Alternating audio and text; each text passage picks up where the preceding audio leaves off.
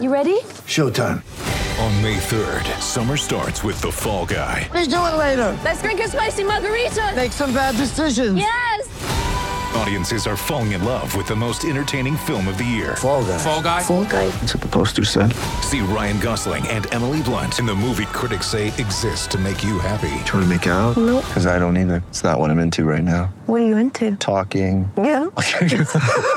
The Fall Guy. Only in theaters May 3rd. Rated PG-13. Get ready for the greatest roast of all time the Roast of Tom Brady, a Netflix live event happening May 5th.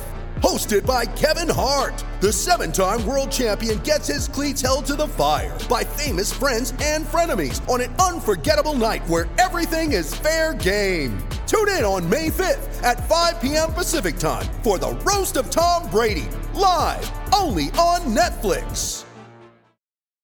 When you need mealtime inspiration, it's worth shopping Kroger, where you'll find over 30,000 mouthwatering choices that excite your inner foodie. And no matter what tasty choice you make, you'll enjoy our everyday low prices, plus extra ways to save, like digital coupons worth over $600 each week. You can also save up to $1 off per gallon at the pump with fuel points. More savings and more inspiring flavors make shopping Kroger worth it every time. Kroger, fresh for everyone. Fuel restrictions apply. In a week when Cristiano Ronaldo's brace in a 4 1 win for Juve moved him up into second place in the all time competitive football goal scoring stakes and just one behind the all time leader, Albion themselves caught the goal scoring bug with three, well, onion bag as you could call them, to preserve a point and keep the Wolves from the door. An improved performance overall was, however, marked by the fact that the team still sit dangerously close to the trapdoor as we move towards the halfway mark of the season, if indeed there is to be a whole one of those. At least we have a nice, easy away day to add to our decent record on the road when we travel to the Etihad. Uh, when does that uh, curtailment that we um, ordered arrive, Peter? Do you know? Yes, I do have with me, sitting squeaky bums in the chair on the other side of Zoom Worlds to me, Mr. Peter Marsh. Hello again, Peter. How are you doing? Hey, Russ. Good, thanks. Yeah, you? Yeah, not too bad. Not too bad. Um, off the back of a more positive performance at the weekend, I thought overall, still not a win, but a three-all draw, which ultimately in the end proved to be pretty decent. Um, I'm not not uh, too uncomfortable with that overall, although things are obviously still on a precipice at the moment. Um, I also should mention, Peter, you are drinking for two, aren't you? Um, you're not pregnant and doing something really irresponsible. You are just drinking beer, while I, on the other hand, have pledged to do no such thing or any other kind of alcohol until we next win a game. So that's me teetotal for 2021. Um, in, in, other news, um, you might have a chance well, at the away games. To be fair, yeah. To be to be honest, our away record isn't too bad. Um, it's, it's the home the, ones you might struggle with. Yeah, and, and, chatting on the Zoom terrace this week when we were just watching the game, um, a few of us, um, I did make the note that um, I, I, actually fancy us to get something from City. It's the only one of the big six we haven't got anything against. We are better away from home. Um, there is the slight snag that they are looking on fire suddenly, just in time to play us. Um, I'm beginning to think my prediction of City winning the league at the start of the season may actually be correct. Yeah, it's starting. They to actually look only like will be one point behind United Liverpool if they win their game in hand. And Yeah. Yesterday I watched I watched the, game in my well most of the game with my Chelsea supporting mate, and they just destroyed Chelsea after a pretty Mm. slow 15 minutes. They they walked through, and frankly, they should have won by more than three one if they'd if they'd really kind of really committed Yeah. to it. Yeah, it's ominous signs. The only flip side to that is they have got games to play in addition to, to those that we have. Yeah. So Looking I at the 11 they could have played that didn't play yesterday. yeah, it's They- nothing they to pretty- relax about. Their, their squad rotation will probably beat our, uh, and I, I wonder if we might rotate the squad a little bit for that game as well. With Leeds not playing that midweek, I wonder if we might also do a bit of squad rotation ourselves, especially maybe taking Dunkey out of the line because- because um, he's got four bookings and I think and Yeah. But the good news Yeah. is that seemingly with Leeds not playing, that Kalvin Phillips misses our game against them. Yeah, is that is that right? Because Yeah, it's been, I've I've got- seen various Leeds articles on, on that as well. So I, Yeah. I kind of dismissed the fact he got his fifth booking, assuming they were playing when we were playing City. But because they're not playing until until the next midweek, there's some split Oh, midweek yeah. game. They um, he misses the game against us, which is a, actually a huge bonus because oh, that's a really good. pivotal player for them. He, he absolutely is. I really rate him. I think I could see him going to somewhere like Liverpool. Yeah, they really than later. struggled when he was out for about four or five Yeah. games there in the season. So Yeah, hopefully And I think- can take advantage of that. yeah, he's probably Probably what. Liverpool need. He might even go to Liverpool before we play him anyway. Who knows? Um, or somewhere like that. But yeah, I mean, he's a really, really good player, and he was pivotal to their promotion as well, wasn't he? So Yeah, if so he I is think- indeed out, So that kind of a little bit balances out the fact that they'll be fresh from from not having. Yeah. But Like- why leave it on, on a high note, Peter, when I can drag it back down with another gloom, a bit of gloom mongery? I've decided to uh, return us to the Brighton and Hove Albion book on this day by Dan Tester. His entry for what was Saturday, the 4th of January, the day we're recording this is, of course, Monday the 4th. Um, his for Saturday, January the 4th, 1975 reads, after dispatching Aldershot and Brentford at the Goldstone ground in the opening two rounds, Albion were at home again in the third round, this time against non-league Leatherhead. Peter Taylor's men were beaten by Chris Kelly, that's the Leatherhead lip, um, strike. The only goal of the um, contest secured a fourth round trip for Leatherhead to Leicester City's then ground, Filbert Street. Um, joy, so maybe we get um, a giant killing um, inflicted on us in the cup, which is, of course, um, this coming We, weekend. we may also have a postponement given their uh, they, they were frozen at the last weekend, that well, recently the last game, their game, Yeah. and uh, the weather's not supposed to be that warm. I don't think at the weekend, and it's uh, Newport's ground is not great given their rugby games as well. Yeah, yeah, and um, I mean Newport aren't certainly are not uh, a non-league side either, um, although they have been in those divisions in the past. Um, but yeah, they have a very good team. recent record there for cup upsets.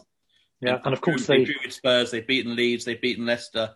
I, Yeah. yeah, I, I mean, I, I think we've probably got we're helped out by the fact they've got no crowd there because it's quite a quite tight ground, I think, and um, Yeah. and I think we'll go into more detail in a preview later in the week on this. But yeah, Yeah. I think we've got more hope, more chance without anyone there watching, as have Mm. all league clubs or bigger clubs going to, to non-league or smaller clubs this weekend. There's less chance for an upset, I'd say, behind closed doors. Yeah, But you, someone's probably still going to get upset, and it could easily be us if we play our well, Yeah. if you play our backup team. we've we've mentioned it before, of course, but we have got this thing of the strength and depth all quite samey standard, which is both a, a curse and a blessing in some respects. It's probably a blessing more when it comes to that game Mm. coming out the weekend, whether we we can field a team from what we consider more or less the reserves and still have a decent side out um, of, of a similar general standard to what we normally do. Um, whether that's going to be enough to overcome a, a team flying high um, overall in their division, we'll, we'll wait and see. We won't talk too much more about that as we will do a separate pro- podcast on that. And in fact, we hope to have our friend Spencer Vignes back for that one. In fact, he's uh, agreed to come on, subject to any dramatic changes. So uh, have a have a busy week planned. In fact, don't we? we have, yeah. Do, do you want to explain this, Peter? We've uh, We are, we are currently on. This is show ninety seven, nineteen ninety eight, didn't we say? 98, Yeah. yeah, yeah. So uh, the plan is, given we started about a year ago, is to try and hit hundred within the year. When the so the first podcast was was put out on uh, Spotify on the the tenth of January. So given we've got so close, we thought we might as well go for it this week and uh, produce three different podcasts. So we have uh, today, which is ninety eight, and then hopefully we're also going to be joined by potentially a, a special a special guest this week to do a Hmm. kind of a, uh, to do a show, and also to be joined by Spencer for the Newport preview. So, yeah, it's uh, that, that this one time last year we'd never done a podcast before, and then uh, a year later, Yeah, Who would have predicted that this time last year? It's Exactly. probably the Yeah. biggest I mean, news of the last year, in fact.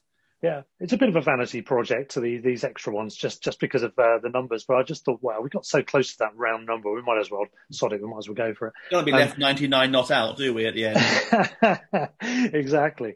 And I mean, th- this time last year, we were just saying off air that um, the 4th of Jan, we've just mentioned cup matches. I think the 4th of Jan last year, because of the leap year, was, was actually um, Saturday when we um, had played Sheffield Wednesday and lost at home in the cup. So another miserable cup uh, game that was. And it was in the in the aftermath of that that we were wallowing in pity when we met up. I think we recorded it. We, we reckon we recorded it on the 6th, but didn't get it out to the 10th. So to have our 100th episode anywhere in between those dates would would effectively be the anniversary episode as well. That's the that's the general idea. Yeah.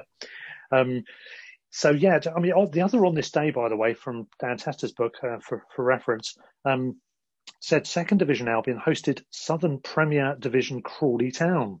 um, in an All Sussex FA Cup third round tie. this is in 1992. Do you remember this one? I, I have a story from this game. Right. Well, take take it up from there. We don't I, need. I was Dan the Tester, we've mascot got for that game. You were the mascot. Yeah, seriously. Brilliant. I didn't know you did that. No, I, yeah, I was, I, you know, kind of the junior seagulls in those days. They used to kind of um, do a, a draw for who was mascot for each game, and so I got randomly selected for the. Yeah, it was like it was like a massive, it's the biggest crowd I think I was at, at the Goldstone ever because it was a lot of it was shut off a lot of my time watching from 1990. Um, so I think it's pretty much the, the the whole Goldstone was open at that point, about eighteen thousand something like that, and we won five 0 and yeah, I was mascot on that day. Brilliant. well, on that on that occasion, then I've, I've got to ask you. I said we weren't going to do too many quizzes, but I've got to ask you: Do you remember who scored the goals? Uh, I would have thought that. trying to think back again. Um, I have a feeling Ian Chapman might have got one. Is that wrong? Um, Or- you're on you're on the right tracks. He did score, but um, he may have got more than one. You get two. Yeah, Um, and Yeah. trying to think back to it would have been a season of Mark Gall and um, and Raphael Meade, and that's did Gall get? Yeah, that's Yeah. those are sort of more likely, and maybe like like did, Clive actually. Walker or Codner or something like that. There was, yeah, I don't good remember. word, the, Peter. Good I remember the fact that it was definitely five 0 and uh, yeah, the biggest win I I pretty much saw in my life. First up ten years watching Albion, to be honest. Yeah, I think I can't actually remember. I think I was at that game. I'm pretty sure I was, but um, but yeah, it was it was a brace from Chapman. The other goals were indeed from Mark Gall, Raphael Meade, and Clive Walker. So Wow, that's a pretty spot good- on. I mean, you only you only mentioned one other name apart from all the right answers. So that, and, and, and that was the last one you mentioned. So you got it right straight away. Arguably, shut up, Um, really. top no top points. Top points Well, for that that, was, one. I didn't know. I, I'd forgotten the date was the fourth of January, but uh, Yeah. yeah, I went along. happier my, we had like six tickets, and so I went with my parents and my dad's mates who we go went with, and my mate from school, and we yeah got kind of yeah really well really well treated by the Albion. It was a fantastic day. I didn't been watching Hmm. Yeah. for about a year then, year and a half. Yeah, yeah, brilliant. And a big crowd just because you were there, of course. Yeah, obviously, yeah. It wasn't, you know, the fact that it was a local derby or a huge game for Crawley, and probably they probably won the not many times they got to the third round at that stage because they were Mm. obviously quite a yeah. They weren't anywhere near where they are now at that point. So Yeah, I've never, I've never been a mascot actually. Um, I've, I've got to say, I can't particularly remember ever wanting to do it as a kid, especially. But um, I, I was just, Uh, you know, I think it was just a thing. I was the junior seagull. You kind of got into Yeah. a tour, and oh, and see. so I was, I was picked out, and it was when we were so I, it was when we were wearing the Tesco kit. So I got a free Tesco kit, and we had the shorts and the stripes, Oh, the shorts no. and the, uh, the shirt. uh, worst kit ever, surely it has to be. I don't know. The, horrendous. the pink uh, diagonal striped away shirt that we wore when I first started watching must be the, I think probably the worst thing I've, I've ever seen. This is too tragic. We've got to change the subject. Well, well, what we're going to do with the rest of this first half of the pod is to go through like some of the. say that I'm available to be mascot again this season if Albion want to win five 0 at home again. yeah, exactly. Yeah. Well, If it means I can it? get into the game as a kind of like you know into the bubble of the game, I can uh, and watch it. Somebody I'm prepared to did. sacrifice myself. Somebody got put in as a mascot as an adult, didn't they? Like a sort of Yeah, so there's a forty-year-old bloke or something. thing, wasn't it? Or Yeah, something. yeah. Blackpool which club was that? something I can't remember.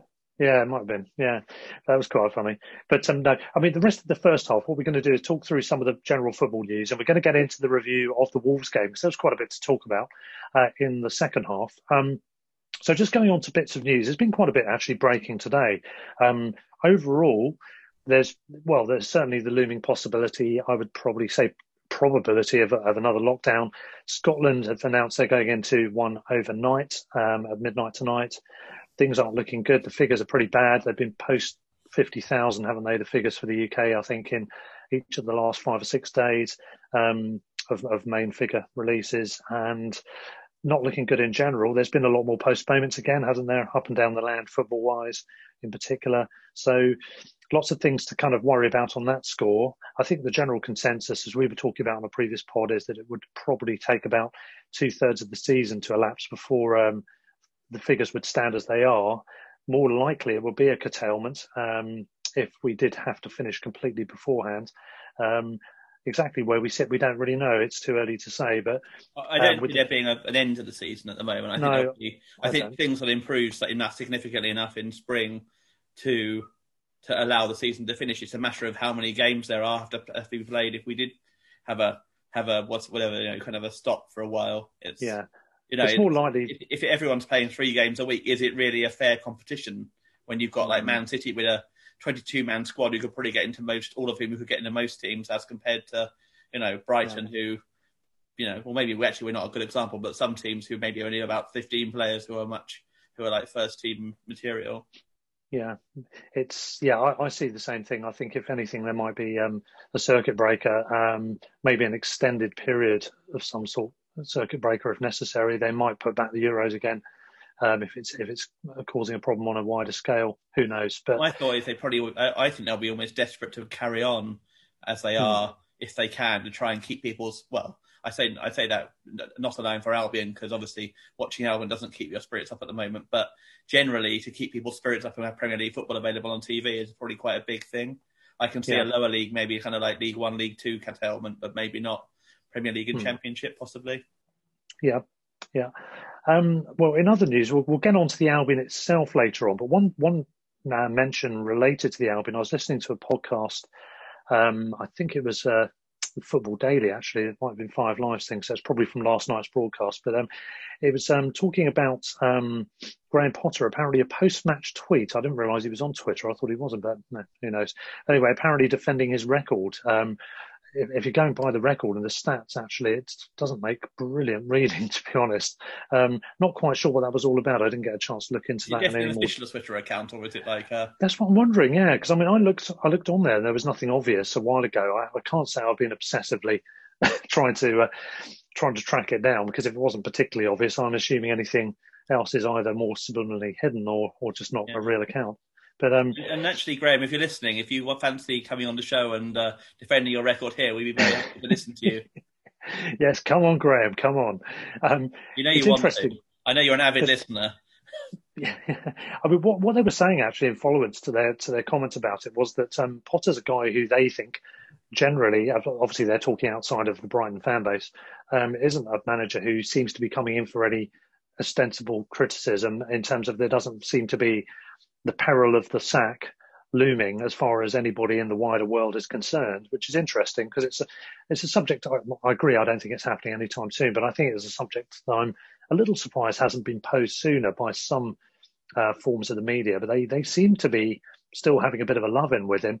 Um, certainly, as Kevin Day alluded to, everything to do with the Albion seems to be oh, it's great, it's great.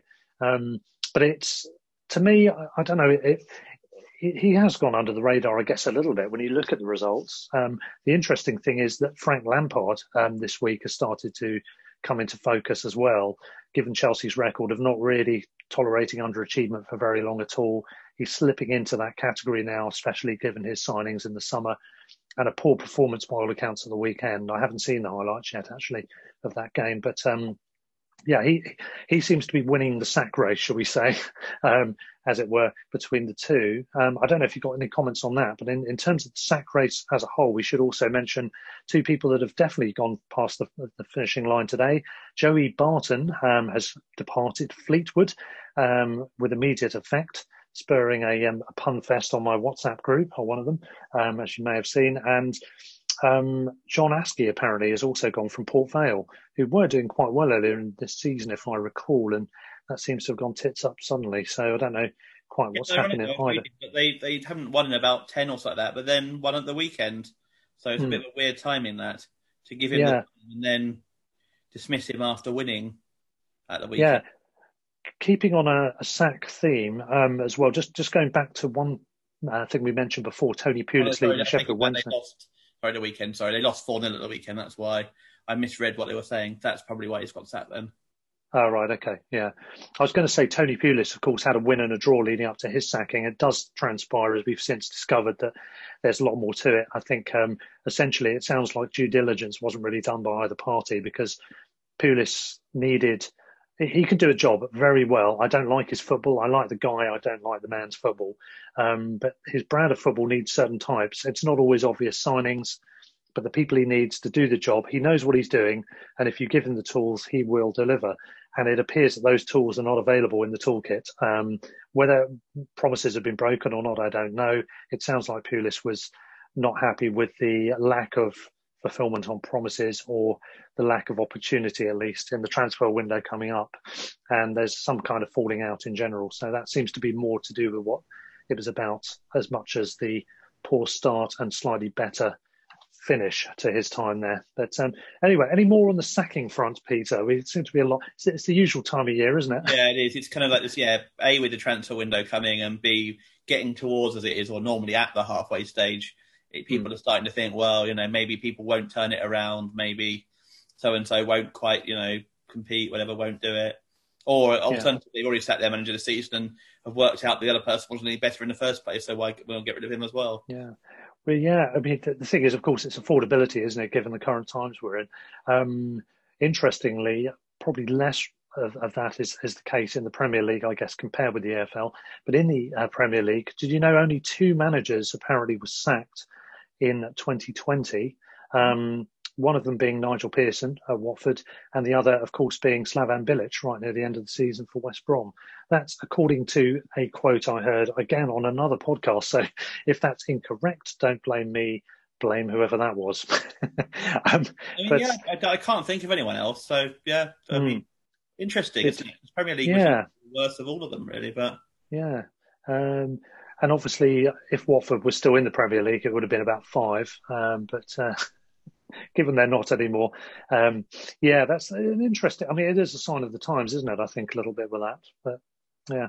Um, one other thing on the 2020, we, we were doing reflections in our last episode on the year in view.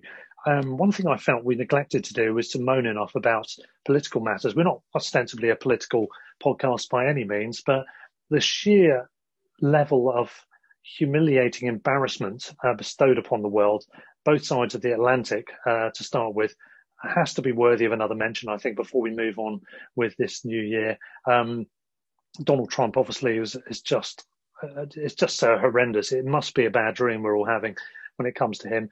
His time finally coming up. Apparently, the most recent thing was that he was trying to harass and bully the Georgian official into acknowledging that there was uh, shenanigans going on in relation yeah, to he the vote. He find me 11,500 votes or something.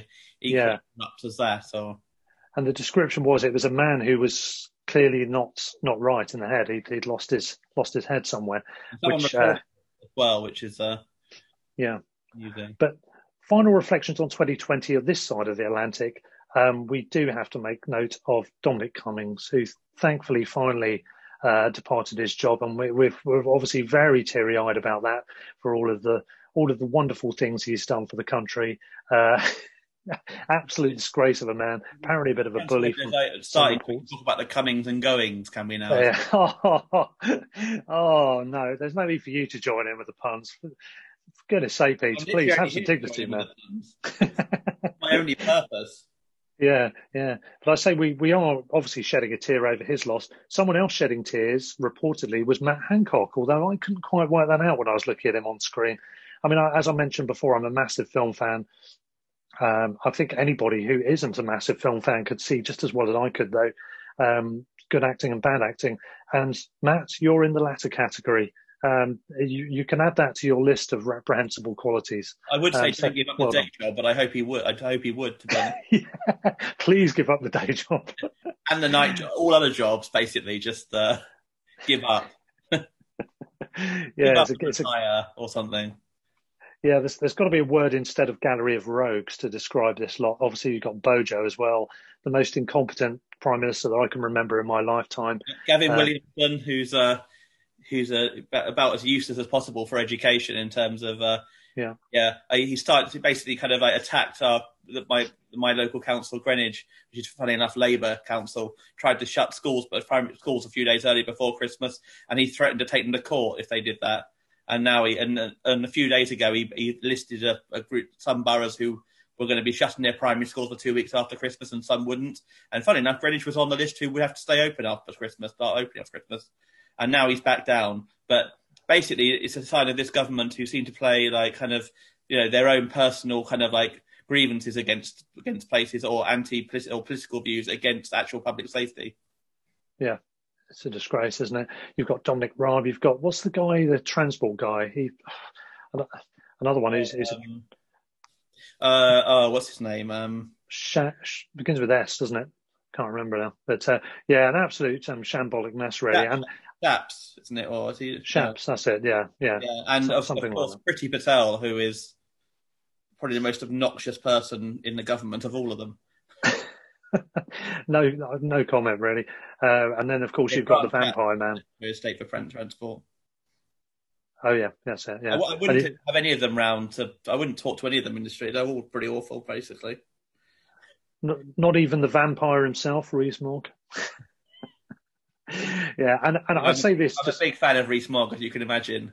Yeah, but no, I mean, joking aside, it, it I don't think it's a it's a politically motivated point to say, rather than just a general point to say that it's been an absolute shambles. Um, really, I mean, there's it's been difficult times to handle, but I think they've been handled with with an extra dollop of incompetence, really, on top of the um, the, the difficulty involved. the, the big thing to me, for me, and without yeah, without to get too deep in politics, is the whole idea that we're in it together. And the, the Dominic Cummings shambles, the starters, show that it wasn't true. That anyone who's linked with the government or who was connected to them could do whatever they wanted, and anyone who anyone else could just say no one, they don't care about us, basically. And that that's where I, love. yeah, I I was never I was never a big fan of Boris Johnson, as anyone on the WhatsApp group we're on or other things would would testify to. But you know, you kind of accept in these sort of situations it's a unique unique issue and there's nothing else you can do about it. But the minute Dominic Cummings got away with what he got away with and kept his job, there was never any kind of came back from that because it became clear that we weren't in it together. And, it, and and all the problems we've had since then, I put down to that and to the weak leadership of Johnson in not sacking him. Yeah, I mean, they didn't help themselves, did they? It's ineffectiveness, indecision, um, and, and a lack of conviction in general, which has Did not get helped the Barnard matter. Castle on the map again though, which is a good thing.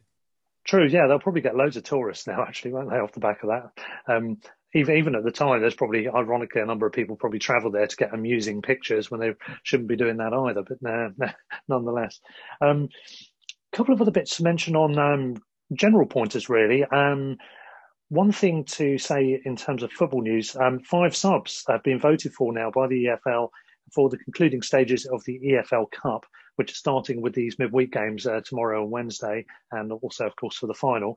Um, probably a sensible move, I guess. And uh, yep, so no, nothing more really to say on that one. The Premier League is so out of step with everything else in, in not voting for that. It's it's just ridiculous. I, think, Yeah. I, I think I said it before, but the whole going to nine subs but only allowing three of them is the most ridiculous rule of all time. It's like you either have seven subs and allow three, or you have nine subs and allow five. You don't have nine subs in an L3. That's ridiculous. Hmm. Yeah, exactly. 100% agree. And meant to please everyone, but actually pleases no one. yeah, that's exactly, yes. Yeah. Sometimes compromises are good uh, to resolve um, disputes. Uh, in the end, ultimately, it usually has to be a compromise. When it's something like this, it's the opposite. Compromise just doesn't help. It doesn't solve either side of the problem, um, which is really frustrating. Um, okay, so w- with the rest of this first half, just to quickly shout out to a couple of people. Um, thanks to all the listeners, as we said before. Um, I've been enjoying quite a bit on Twitter this week. I'm not, I'm not a massive user of Twitter, but I'd like to push the account when I can. Um, and I've been noticing, um, thanks for all the tweets from Nick, one of the guests of the show, who's been helping retweet stuff for us. Um, thank you also to the Brighton Bard, a shout out to him. I think he's a listener of ours. Um, I've been exchanging couplets with him on Twitter this week. I don't know if you saw that. Um, he was, um, he liked our title for the, um, the, the Potter episode, uh, Potty Picks in, in Potterville, I think it was that we did. Um, he liked that one and it spurred a little uh, exchange on there. Um, Thanks also to Alan, uh, sorry, Albion Smudge. Um, he tweeted this week saying, lovely spot for a coffee break on the banks of the Ouse, just north of Hamsey. Beautiful day, kept company presently by Brighton Rock Pod slaughtering Leeds. So, Peter, a big up to you there. I can't imagine who that would be. Yeah.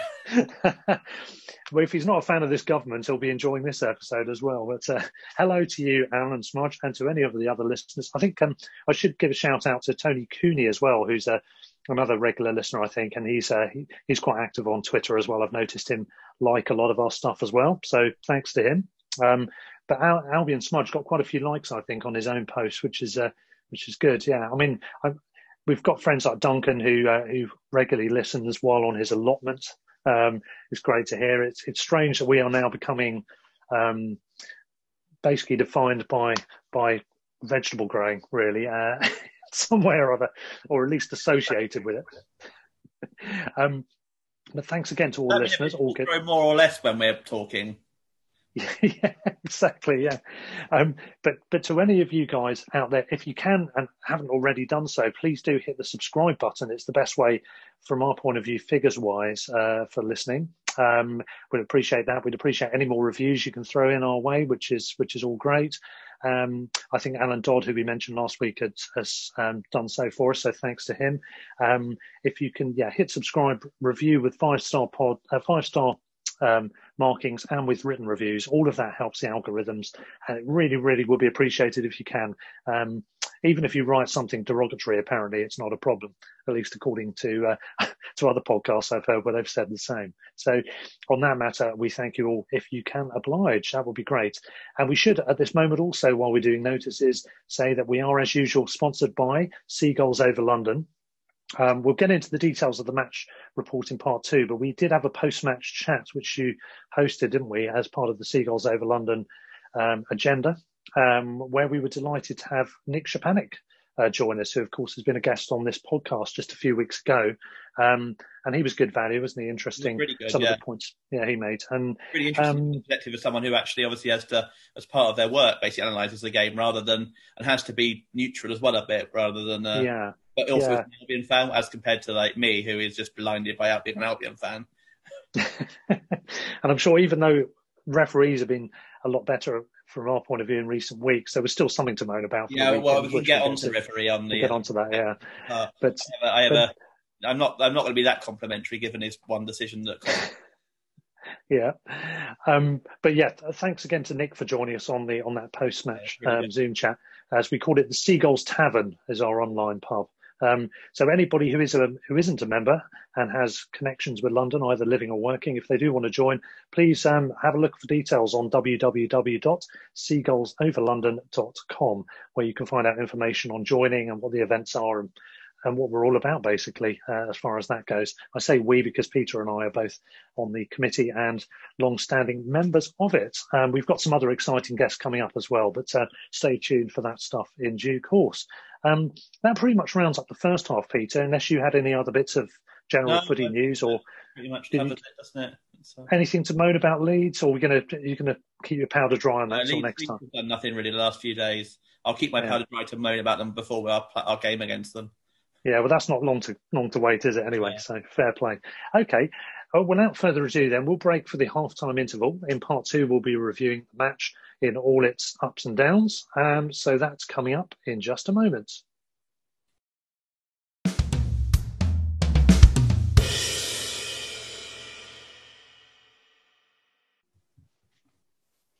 Okay, so part two, where we're going to be reviewing the match in a moment, Peter.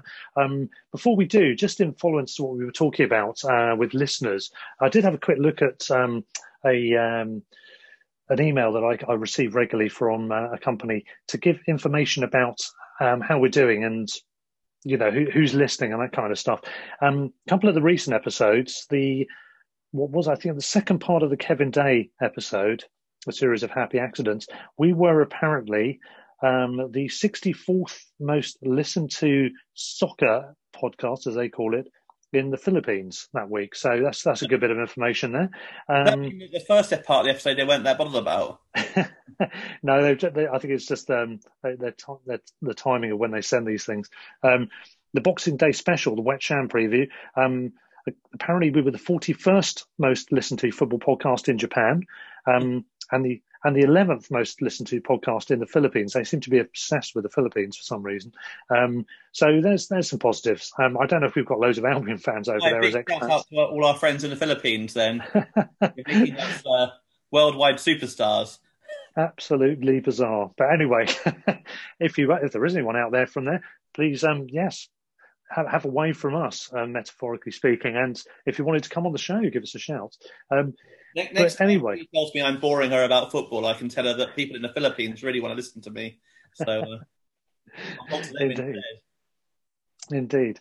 But um, okay, well, yeah, we're getting to the game then. So, um, first of all, the lineup we had Sanchez in goal again. We had Webster, Dunk, and Burn in centre back roles with Veltman and um, March as the wider players. Um, we then had White playing in, in defensive mid again. Um, we also had Bissouma in and Trossard behind a front two as such of Maupay and Connolly. Um, we did use all three subs, um, probably more sensibly, I think, this time.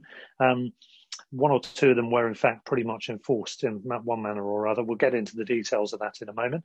Um, overall take on the lineup, though, um, first of all, Peter, what did you think?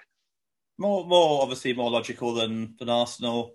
Um, I was a bit unimpressed that there were five central defenders in the team in hmm. essence. Um, you know, I think Veltman probably, yeah, I mean, there's an argument for why he had all of them in there, but I, I would have probably gone with a, well, if Pröpper could have started two games, hindsight says a lot as well, maybe mm. alongside Bissouma or tried something different, maybe. Um, but yeah, I mean, it probably was about right. There wasn't, you know, we don't. I, the problem was with Alzate injured and Pröpper having not played recently and playing again, starting against Arsenal. Could he have played two games in space of a few days? I'm still not convinced, and I don't think anyone is about the white midfielder experiment. And I really hope yeah. the return to form of Pröpper and the arrival of Moder will will ensure that he ends up playing a defender rather than a midfielder. Yeah, I mean, we'll, we'll get into more details on it in a minute, but I, I, was pleased that Pröpper had another run out and had another good game, I thought. In fact, I, I would argue he's potentially man of the match in the game. Um, I thought he had a really big influence on things. Given he didn't play in the second half, that would help his case in the first half. That would help his case and help a lot, wouldn't it? Yeah, indeed, yeah, yeah. But um, yeah, so I mean, there's that. One thing before we get into it, um, we obviously we, we're hoping we've got a, a, a, big enough squad to cope with the uh, the schedule as things are. It'll be interesting to see what we do with the with the cup in the next game. Uh, one squad that is a bit thin on the ground is our own. Um, there's only two of us here today. Um, Richard um, sent his apologies for not being able to join, but he did send some observations of his own. So I'll put those in first of all before we get into our own opinions in more detail. So Richard said, My view on the game, for what it's worth, started well and deserved the early lead, and good to see Connolly scoring. Then went into a collective funk for the next half hour. All their goals were avoidable, especially the second and third. Felt sorry for Burn. Um, by half time and have even seen expressions of sympathy, sympathy sorry, from Wolves fans. But accentuate the positives. Second half performance was much better and more purposeful. Instant penalty changed the game, and we were worthy of at least a point and might have won it, uh, but for the crossbar and brackets another uh, closed brackets dodgy decision, uh, which we'll also get onto again in a minute. Um, he did say still grateful that they spurned the sitter right at the end, which of course is uh, is something not to be uh, sniffed at. Really, that really could have gone so badly wrong, and that really would have changed the whole mood, wouldn't it, coming away from the game? Because ultimately we we found ourselves three one down and looking in a bleak position. Um, not notwithstanding a better performance, a better selection, um, generally a more positive outlook in overall, we were 3 1 down and we were looking second best. The Wolves were looking very, very good, weren't they? So if we had have done all that hard work to get back and lost at the end, that would have been a disaster, wouldn't it? But uh, but we didn't, um, thankfully. Um, I mean, first of all, any observations uh, on Richard's observations from you, Peter, before I get into the details of the game? Um, not particularly. No, I, I mean, I kind of agree. I want to. I want to stress something before I, I think generally we need to be positive about this game, and I think generally probably we can be. But it is another game at home against a team who aren't in the top eight or nine or whatever, where we haven't won, and where we, for once, actually attacked quite well, but defended appallingly. Where we had five mm. centre halves and yet managed to give away two goals from crosses, so from like after clearing a corner. Where you know we, we then left a guy on mark to the last minute to head over when he should have scored and could hmm. easily have scored. You know, and, and in essence, it was. I, I feel sorry for Burn as well. Actually, I agree with Richard there. Uh, Burn was left one on one against the quickest winger, arguably in the league. I mean, I think Lamptey's probably one of very few wingers who are players who are quicker than him in Premier League. And he, to be fair, I mean, yes, he shouldn't have dived in for the third goal um, because Dunk was coming across, but he left him, you know, kind of one on one with him. And what do you expect, as he did at Leicester against Leicester as well? There's been a lot of like harsh criticism of Burn, and I think you know, I think he probably does deserve to be, you know, backup, but he's not the terrible, useless, incompetent footballer that a lot of people on, mm. say, North Stand chat would have you believe based on a couple of poor performances against players who he shouldn't have been left one on one against. Yeah, I'd go along with that. I mean, blame if he if he takes the credit partly for the, the, second half recovery, he also should take the blame for the fact that Burn was left completely isolated against one of the quickest players in Premier League. Uh, Burn, yeah. who six foot seven centre half is never going to be able to compete with Traore. I'd largely agree with that. I mean, I do think overall that um, Graham Potter gets um, gets, I think, more criticism than he probably deserves. There has been misfortune with things, but I do think this big Achilles heel is Dan Burn. I think he has done well in the past for us. He has done well in certain games. Um, he hasn't in recent times, and I do think he was left exposed by the positional elements uh, involved in this game as well as his selection. Three, he didn't do too badly. It was when we moved, we sort of moved over. Yeah, that's right. Left yeah, protecting him, and him in a back four at fullback that really kind of left him isolated. And I mean, Traore yeah. hasn't been in great form this year, but we all know how deadly he is, and he he just had a, a, field day, didn't he? Really, until even up to the last minute when he, he should have had an assist in the last minute. So yeah, I mean, yeah. I would genuinely say that we could have had anyone at right back, at fullback, and he'd have struggled against him. Even Lamptey, with his pace, might have been shoved off the ball by Traore. He's so big and strong as well. But mm. Leaving Dan Burn against him was not a good idea, as he found yeah. out when he tried to hack him down. I think he got booked at one point and. Yeah, that's right. He struggled before, hasn't he? I think last season with it. Um, yeah, I mean, I, I agree. I think he's not too bad in a back three. Um, and certainly it was it was a difference in that, that period when he was he was put further wide. Um, very frustrating. Um, to talk it through chronologically speaking, very positive at the beginning in terms of the fact that Connolly scored a goal. Um, it was an opportunistic type of goal, I guess you could say. Trossard got um, the first of two assists in the game, didn't he? Um, he was in, out on the on the right hand side um, had a player defending against him. He slipped over, which I think might have actually somehow benefited because it felt like the defender became very unsure of himself. He looked like he felt like he should commit and didn't quite. Allowed the room to still be there for Trossard to cross it in, which he did with his left foot. And it, it's just, um, well, Connolly stole in ahead of the defender and the goalkeeper. Uh, just got the stuck his leg out, got a contact on it, good solid leg out. Um, comfortable goal. Um, it's one of those goals that was a good goal from our point of view, a bad goal from their point of view, I think you probably would say. But it was great to see him score. That was in the 13th minute of the game, so it was well, an early goal. Well, anticipates things, and he does that well. It's when yeah. he has more, like a, a, couple of our strikers as well, like Mope as well. It's when they have time to think that the problem comes, and they've got to try and take it on it's when they've got to just like it's, it's almost kind of like anticipate something and then get a, get a touch on it or poke you know put it first time. They seem pretty good. Like Maupay's goal against Wolves last year when he kind of basically the ball was nothing was happening really and he just hit it and at home. Yeah. And, and I, and as much as I obviously I've been quite critical of Graham Potter recently, it is kind of the story of our season that Connolly gets a goal having not scored since Newcastle and then gets bloody injured at half before you know, just before half time in a nothing incident. You know, yeah that kind of sums up the season, really, doesn't it? I mean, I'm, I'm not going to, you know, Graham Potts obviously made quite a few decisions in my view that have been wrong, but we have also genuinely at times been unlucky. I don't think that mm. necessarily that the game against Wolves was that generally, barring the, the Connolly incident, but and the, the one decision which could have been different. But other than that, we, it wasn't necessarily an unlucky game for us. I think draw was about right, but we have had games where we've been unlucky for various reasons, and we have had players get injured for various reasons. And we've been unlucky with Lamptey as well. He missed this game again. The last, I think it's four of the last five he's missed now, which is a massive blow for us. We really do miss him. Hmm. And yeah, I mean, three points on there. I mean, first of all, yeah, I do think it was a, it was a classic centre forwards goal that one the, that he scored. Um, somebody mentioned on the Zoom chat we were on at the time that it was kind of almost the sort of goal, pretty much that Glenn Murray would score as well. It was the typical just a centre forward in the right position. He probably hit Glenn Murray's arse though, or his or his yeah, yeah. Or something. Yeah, but it would have still gone in nonetheless. But yeah, no, it's a typical centre forward position. He, he sensed where the ball was going to go to. He was in the right position, stuck his leg out, got a good contact on it. It's one of those poachers kind of goal, and that's as you said, without time to think about it. It's there's no complication, and he's he's good with those. And I think um, it, it was good. It's such the second point I was going to make is it's such a shame the injury. I agree with you on the on the point that um, he had a really good effort. Um, I think it was still one 0 at the time, wasn't it? I'm trying might to remember. One all at that point, but might have been one all. We, weren't certainly, we certainly weren't losing. Yeah. Yeah, it might have been one one all at the time, but he had he had an overhead kick which was going to be spectacular if it had gone in. They made a good contact on the ball. It was on target, wasn't it? But it was saved. Um, I did wonder watching a replay whether VAR might have had a, a look at it because whether his like arm was offside in a in a Patrick Bamford sort of way or something. I don't know. It it oh, was right. they didn't look at in detail because obviously it didn't need to, but it would have been a pretty pretty harsh to to uh, you know court to cancel it out it for that. But I did wonder at the time if, if it had gone in whether they might have looked at it. It might have been one of those yeah. where they did inch by inch and kind of like Yeah, given our season, that's exactly what would have happened, isn't it? You know, a spectacular goal to go ahead against Wolves, with what we at the time might then think is going to be a winner, and it gets chalked off. So not only does do we get that, but Connolly misses out on goal of the season. Yeah.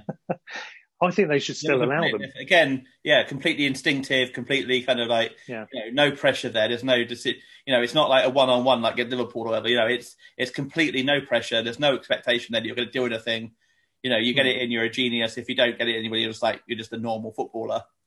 Yeah. So my, my second point was about yes, I agree. It's such a shame about the injury, and the third point was really to to emphasise the fact that it's such a shame because he was playing with with confidence. He looked so much more confident in that game, didn't he? Which uh, which made it all the more galling that he came off with what looks like a hammy. I didn't check the news on that actually, but Graham Potter's confirmed it's at least two weeks out. I think from the sound of it. yeah, More. yeah. Yeah, it's such a shame. Well, do you think there should be a campaign to to allow spectacularly scored disallowed goals to be included in, in goal of the season? Because the technique is none the, is no less good, is it, for it being chalked off? also, More things to campaign on at the moment. um, for starters would be a one. yeah, yeah. Um, speaking of offsides, marginal offsides, I noticed that somebody's mentioning um, Aston Villa have got extensions to their sleeves to try and get round the um, the offside rule on the. Just it's ridiculous, isn't it? It's a stupid rule anyway. But um, I don't know if there's any truth in that. I haven't looked, but uh, crazy stuff, isn't it? Anyway, we yeah Connolly scored on 13 minutes for that first goal. Then um, Saiss got the equaliser on 19, which was disappointing um, because we for once we'd started well and scored early, to then get hit back fairly soon after with with an equaliser is disappointing in its own right. And and from a defensive point of view, you've already alluded to it, but a disappointing goal to concede from our side. I have to turn, also say a little bit. We were we were a bit unlucky with that goal. Semedo was pretty lucky to get he basically hit him and it bounced perfectly for him. And then hmm. also Saiss was a brilliant header. I mean that that was a he was going backwards to get to head the ball and he headed it perfectly positioned. I mean, yes, White should have followed him. Yes, I think there is there are kind of stipulating circumstances with that one. I mean, I do feel yes, it's frustrating having with all those centre halves in there, but Saiss was a, it was a, you've got to give credit sometimes. That was a fantastic header to It go was, yeah. backwards as he did from almost on the goal line, not far off the goal line, to head it back across the way that you know, kind of the across Sanchez to leave him wrong-footed and put it right in the corner the other side was a brilliant header. And what's his face? Vestergaard, the guy at Saints, uh, scored a good header Yeah. as well. Maybe, maybe we'll have a top 10 goals scored against us with heads by opposition competition at the end of the season be plenty well. competition for it. um, yeah, no, it was it was a good goal again from a, from a striking point of view. they were slightly fortunate with the way it bounced for Semedo. That Mm. was the other thing as well. Yeah, He and they were certainly thing, and he, he the ball kind of like back, he kind of hit him and bounced off him and went forward and completely wrong-footed Burn, and it Yeah. was yeah, Yeah. slightly Um, well, well, you mentioned Burn and you mentioned misfortune. I think we can safely say there was a lot more at play in the second goal, which put Wolves in front. 34 minutes. I mean, I thought he was looking unsure of himself. He was having a couple of poor defect, defensive, defensive headers that just went to nowhere when they could have been guided more carefully or yeah. more the corner obviously for the second goal was was a, was another one of those, yeah. And he, he- I'm not quite sure what he was doing, and I don't think he did was the problem. Um, anyway, he conceded a corner pretty sloppily, where he may not should not have done really. Um, the corner came in, and if you look at what happened, the shot um, that transpired took a slight deflection. Um, Robert Sanchez then makes what I think was still a pretty good save because of that deflection. interesting. and he- I think he should have done better with it. Well, I mean, the thing is, he didn't have time to do much with it, and what he, what he did do, is, as all goalkeepers are told, is to pad it out with some tra- trajectory to try and get it away. I think the problem he had, and this is probably where our disagreement's going to come in, is is about the angle with what he did with it. I mean, yeah, you, I'm not totally convinced the deflection made a huge difference. It wasn't like it completely changed the direction. Hmm. It went a, it went a little bit away. To me, he should have been able to hit that behind rather than to Burn. Personally, Yeah, I mean- I think there'll be a lot. There would have been a lot of comment on Ryan if he'd done that. Whereas again, Yeah. as I've said before on Sanchez against West Ham, there wasn't that much comment about him on that game, and also there wasn't for that. Hmm. Whereas I think on like the Knights of North Stand chat on Twitter, there would have been an awful lot of comment on Ryan if he'd done the same. And I think you should be. I know Sanchez is coming to his career in the same, but it, ostensibly we're playing in the Premier League at the moment. It doesn't matter whether you played two games or 52 games or 102 games. We should be deciding our keeper based on equal measures. And to me, the the, defen the mistakes he's made against West Ham and and against, and I think against um, Wolves are probably worse than anything that Ryan's really mistakes wise made all season. Yeah, it was good to get a disagreement in. Well, he's also made the mistakes. Yeah, yeah. Um, I mean, I agree with you about the West Ham games. I do think that's harsh on on the for the Wolves game. To be honest, I I, I think it's just it's, it's very unfortunate because of where it where it was, how he had to deal with it. Um, yeah, we'll, we'll, we'll, agree to disagree on this yeah. one. I, I mean, I'm not I'm not saying he's it was a horrendous mistake. I just think no, no. with it you could arguably have got more angle on it. Um, it was in the heat of the moment. It's very difficult to to do that. I think what he did do, he did try and get some trajectory onto it to, to bet it away. And unfortunately, Burn, not least of the fact of the size of the guy, um, couldn't help being in the way. And I mean, there's nothing Burn could do about it. That's for sure. No. Um, he's completely faultless in that one. Really, I don't think Burn generally for that for the fact he gave the corner away in the first place. Yeah, it just yeah, that, that's true. Kind of, um, I, I do think maybe a a better keeper. And I, and I, do think looking at that in a West Ham game, I wonder if we do need a keeper in January rather than sticking with Sanchez and give Sanchez a kind of cup games and kind of keep him as, as backup if Ryan goes. But he, we need someone like, I mean, I said in the last episode, Romero, I, I mean, he'd be a fantastic signing. But whether he'd become to us, I don't know. But yeah, yeah, he's been mentioned before, and I, I, I do think there's certainly an argument if Ryan's going uh, to get someone else in because if you did just stick with Sanchez, who is ultimately a rookie still at the moment, yeah, it's a lot of pressure genuinely mm. for Sanchez. So it's like you know, it's genuine pressure for him. And yeah, given the position, played, I mean, not played above Rochdale before us, so.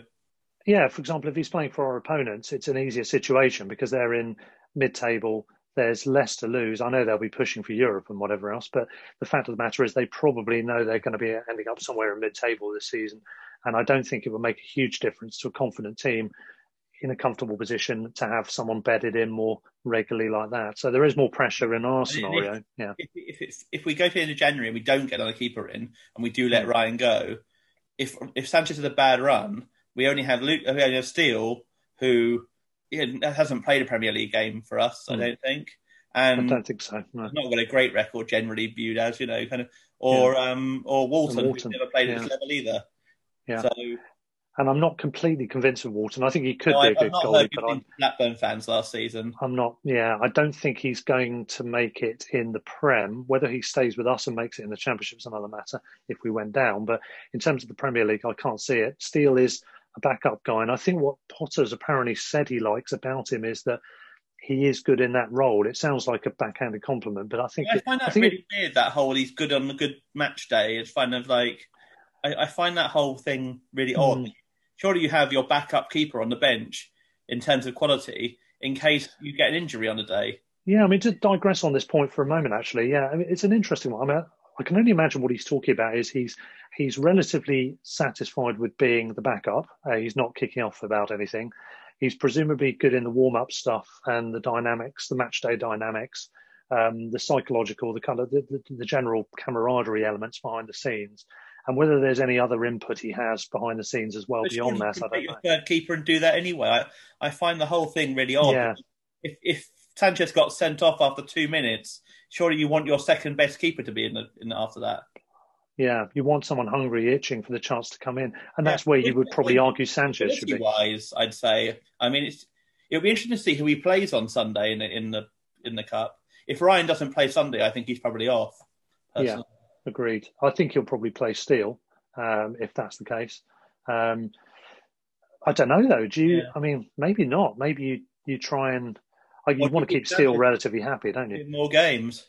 Yeah, uh, but does Sanchez just need to get like, as much fatigued, is it? You know, it's it's not going to be. Yeah, exactly. And maybe he needs to get as much as he can if he is going to be persistent yeah. with. It's it's a weird one though because I find it really odd that you wouldn't put your second best keeper on the bench rather than mm. keep Ryan and Sanchez in and out the squad and Steele always number you know always on the bench.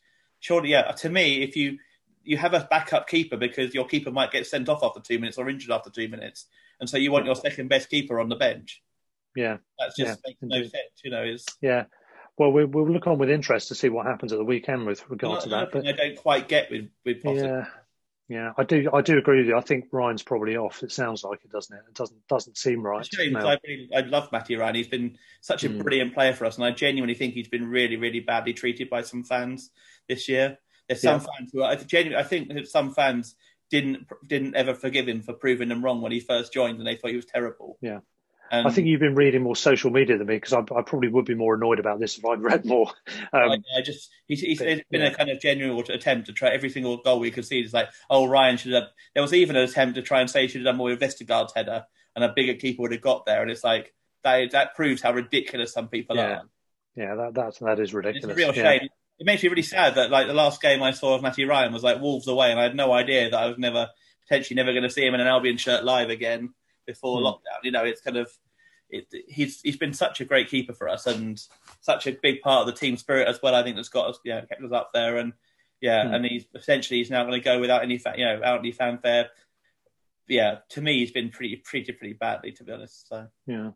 Well, getting back to the match, um, and getting back to Dan Burns' nightmare, unfortunately, I mean, a lot of it wasn't his fault. A lot of it could have he could have done better. I do think where he did struggle in this game was um, with um, obviously the mistakes he made, but also the, sort of defensive headers. I really was getting quite frustrated with the lack of length or direction that he was getting on them. He, he kept putting us back under pressure by that.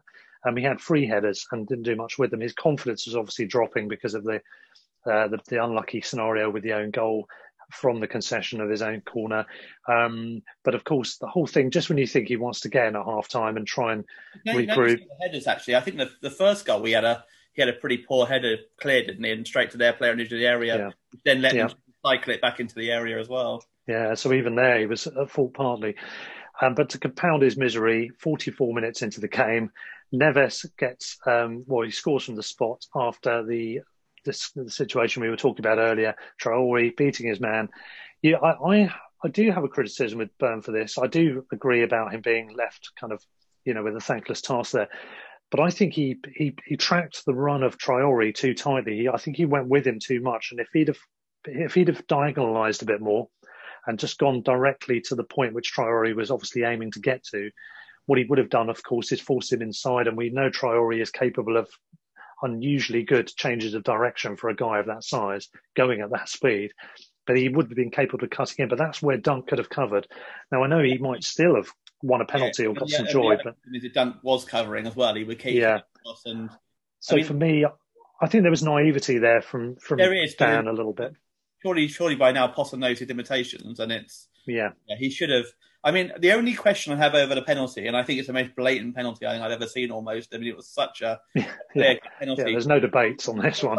In the halfway line where it almost went out of play beforehand, and I've been interested right. to see that again, whether it almost went out of play. But yeah, I mean, it was like one Hmm. of the most blatant penalties I've ever seen. Generally, I mean, it, it was just like he just did him for pace, didn't he? And he should have let him go with um, Dunk kind of come across instead, but he panicked as as he probably would do in that situation. Yeah. And Traore is, although Yeah. he's not had a great season on his day, one of the best players in the Premier League. I think he's just ridiculously strong as well as being you know powerful, tall, you know, kind of like quick. He has everything basically, Hmm. and he's not had Yeah. quite the season he had last year. And he's missed Jimenez, I think, probably in the middle, who obviously has, but Wolves have missed generally as well recently. They've not really been scoring many goals until until we played them. But um, yeah, I, I genuinely, I, I, do, I do think that Burn was wrong this isolated, but yeah, Traore obviously his eyes pretty lit up when he saw like March move across and not back up Traore, but not back up Burn, and he took full advantage of it. And fair play to him, he's a he's a fantastic player. I'd love to see someone like that at the Albion. Yeah, great player. And- we've got is it's not like he's obviously quite small in terms of with with the pace, but having someone of that size as well as that quick that speed, it's yeah, it's so destructive when it works. Yeah. Um, so yeah, I mean, so that was half time. Um, it was a very, very short turnaround before we saw another goal from the penalty spot. But just, just to quickly go go on to the, um, the conversion of the penalty, Neves he buried it, pretty convincing. Sanchez went the wrong way, which is a well, no, no improvement on Ryan's recent record for penalties there. Um, it's difficult. He did sell him pretty well there. It was, um, I think, it's just a very good penalty. We were very unlikely to save that, to be honest. Yeah, I'm not Uh, convinced no no issue. anywhere near it going the right way. To be honest, I mean it was a pretty good. No. It wasn't like it was like just only just on one side. It was right in the corner. Yeah, they're a very good team, and you know, put them in that position, they're likely to to bury it. And that was three one at half time. Um, we uh, we obviously we were in a precarious position. We were a couple of goals down. Bissouma um, had got booked, hadn't he? I can't remember if that was in the first half or not. I think it must have been. It was, yeah, 'cause he went off at half Yeah. time. Um, yeah. Oh yeah, of course. Yeah, he went off half and he then committed two fouls afterwards. So I would completely back Potter's decision to take him off. I mean, Hundred percent. Yeah, no issue with that at all. Um, completely agree with you as well. Anyway, Yeah, I mean, he, he, he had to go half time for that reason. And um, Dan Bernard also picked up a yellow. He got he he went. I think I may have been second half, but he, he went off yeah, that was quite later on. He went off Again, a sensible move. Yeah. Yeah, but the half-time subs were Bissouma was taken off for tactical reasons, well related to that card, and Davy Pröpper came on, and the other half-time sub, of course, was Connolly got the injury just before, literally, I think half a minute before the half-time whistle, so he went off just before the rest of the team did and didn't re-emerge as we expected, and it was slightly unexpected, but I was quite pleased to see actually, um, that they decided to bring on Zeqiri and give him a whole half, and um, we'll talk about some of the like we had nothing to lose then in that case. Frankly, yeah. I mean, at Yeah. three one, it felt like you know, well, if we lose five one, we lose five one, but give it a go and have a go at it, you know, and have a give Zeqiri a go, give him a chance. Yeah. You signed Yeah. him.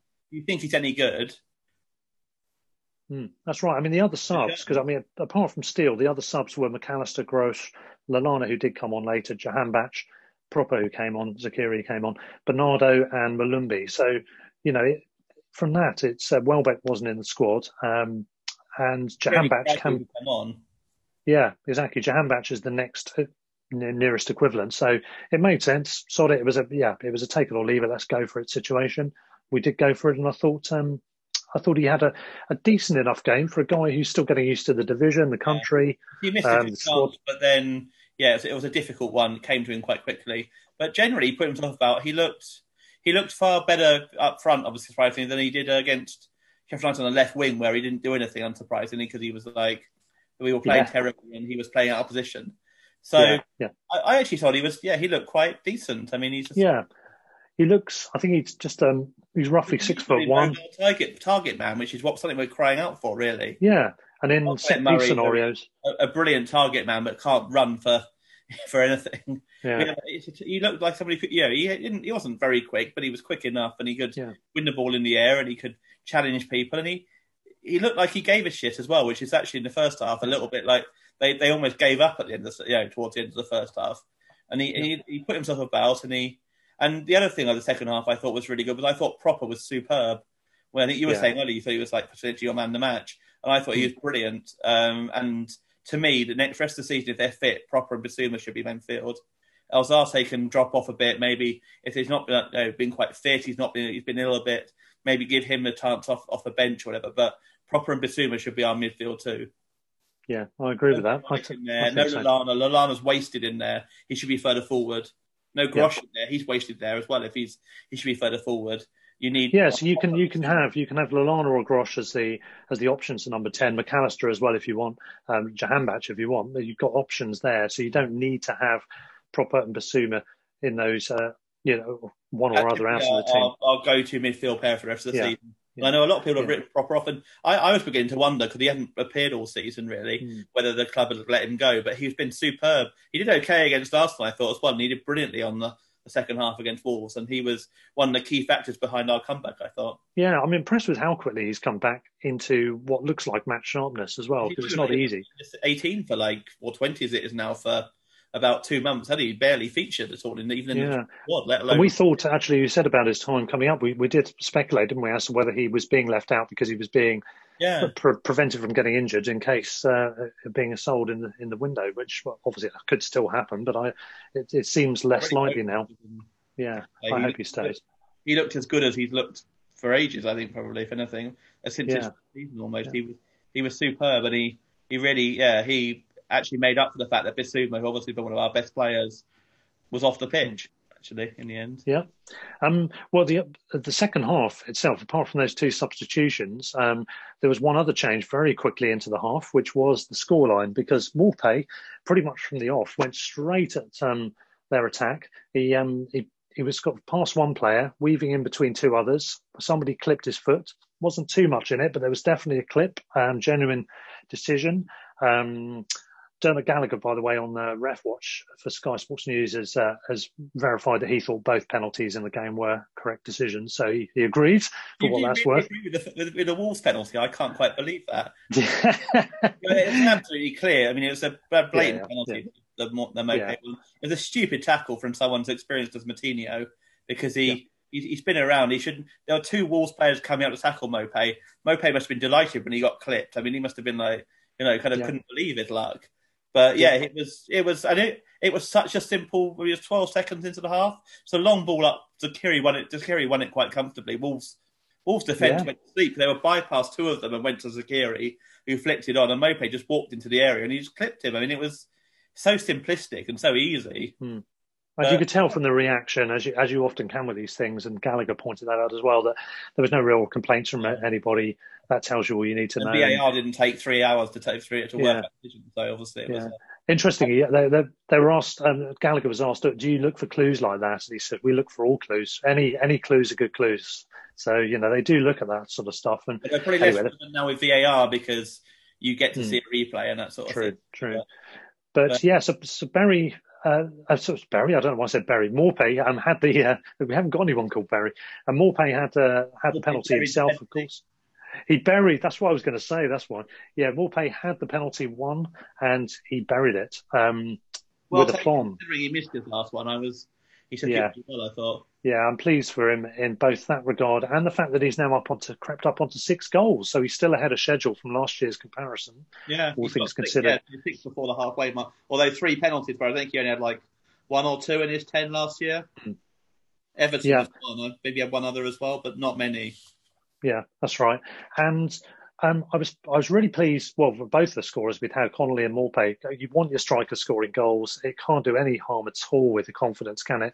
And I know, okay, well, Connolly's now going to be out for a couple of weeks or so, but uh, for Maupay, that's really important for him to get that. If he missed another penalty at this point, that, actually quite a big moment, I think. huge, yeah, huge moment. Yeah, it's like either we get we have a chance to get back into it and miss it, and and suddenly it's like and it's still three one, and that's kind of like any sort of like kind of post halftime boost we get goes, or it's you know it's a real kind of like yeah we're back in the game, we're right in this.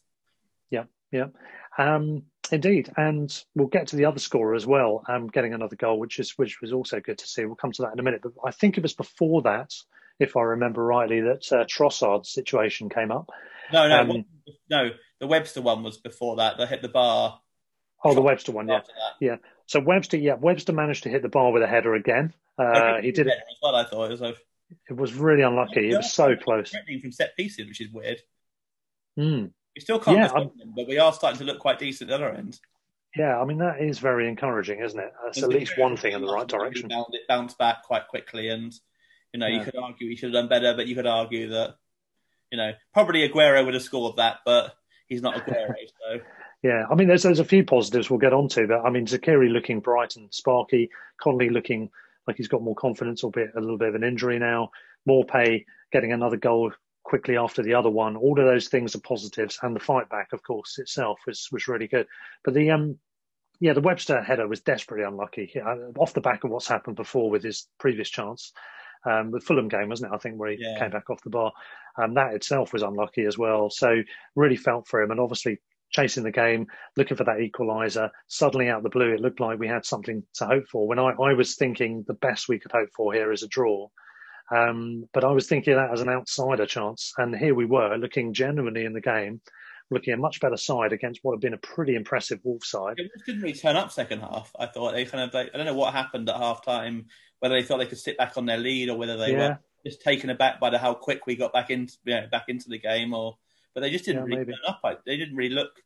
I mean, they had the, occasional threat from Traore running basically because, but that was the only threat they really had all half from his running. Basically, he was just so.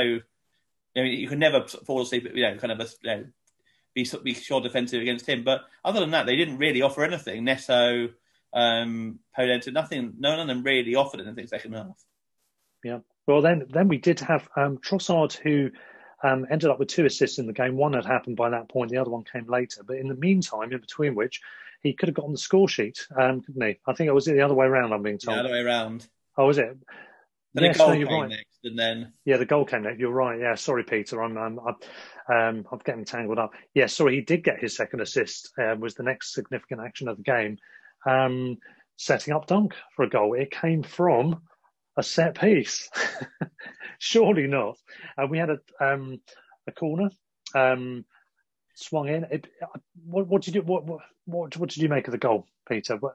Dunkirk, I mean, they, they they suffer from the same marking we do, basically the yeah, same seems zonal marking system, and yeah, the, Mm. they left Dunk pretty much to run in and yeah had a, had the run on say size or whatever, and yeah, it was a, it was a decent header, but I'm, I'm not convinced whether it was. I'm not sure whether it was going in or if he would have saved it until Mm. like obviously it hit Saiss and went in a completely different direction, really.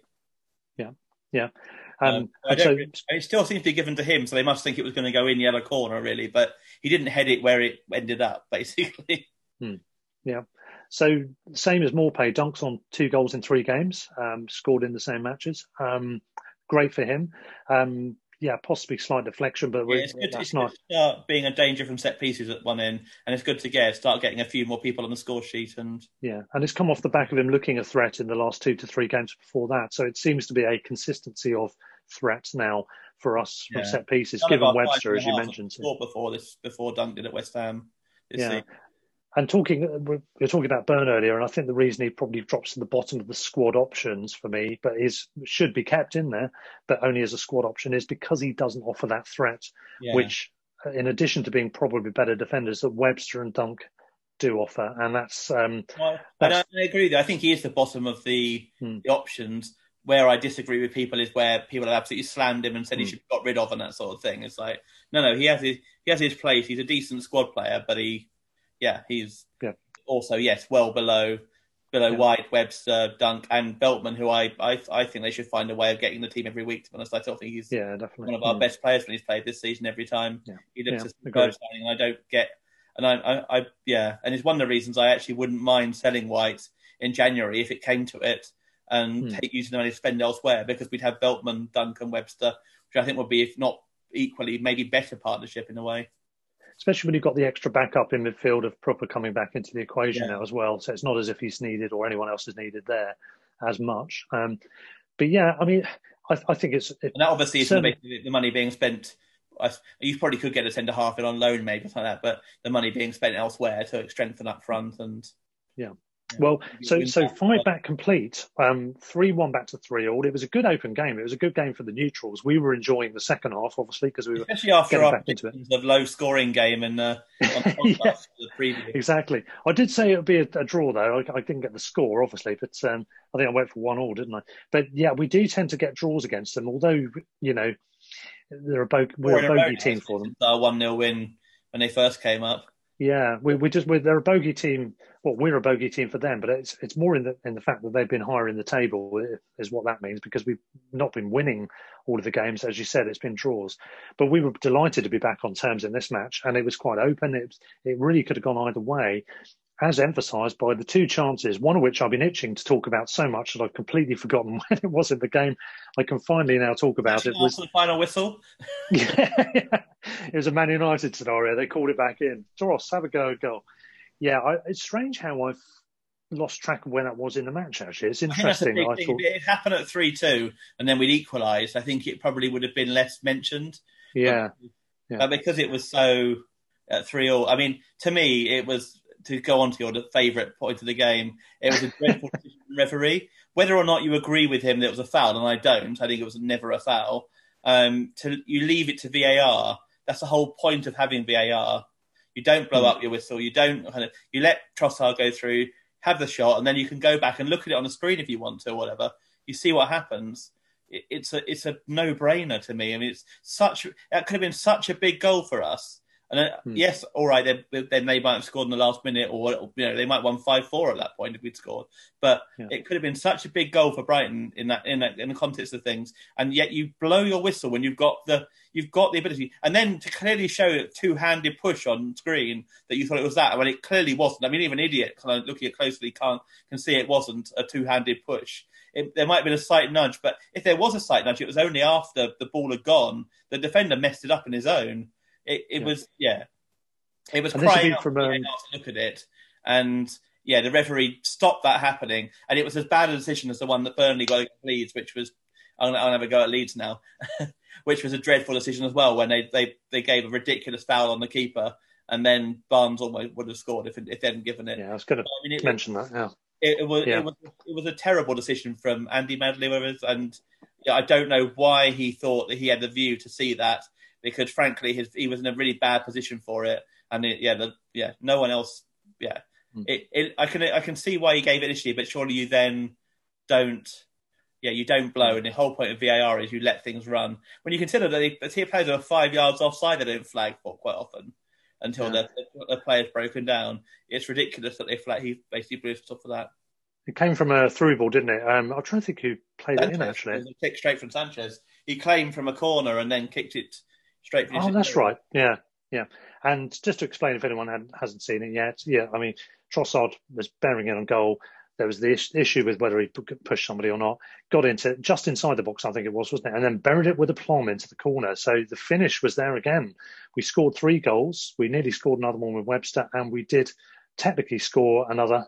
Um, so it's good to see the eyes in there. Let's hope he can do that again when it is a valid goal. But uh, maybe it should have been. And I don't know, maybe relax more knowing it wasn't. It would have been an interesting, yeah, exactly. I mean, maybe probably would have missed it if he hadn't blown whistle, but it would have Hmm. been an interesting one with VAR. I, my view is probably VAR would have gone with the referee, whatever he said, in the Hmm. end. Yeah. So he could have he could have let it play and said whistle and then gone, you know, signal on the ground is foul, and they probably wouldn't have disagreed with that or non or not disagreed with that. There probably wasn't enough to say it wasn't a foul on the screen if he'd said it afterwards, he should have left it. And I think VAR should have let him see the screen as well, and he could have decided what he thought. Yeah. To me, it was there was nothing in it, but you see fouls given in that sort of situation all the time.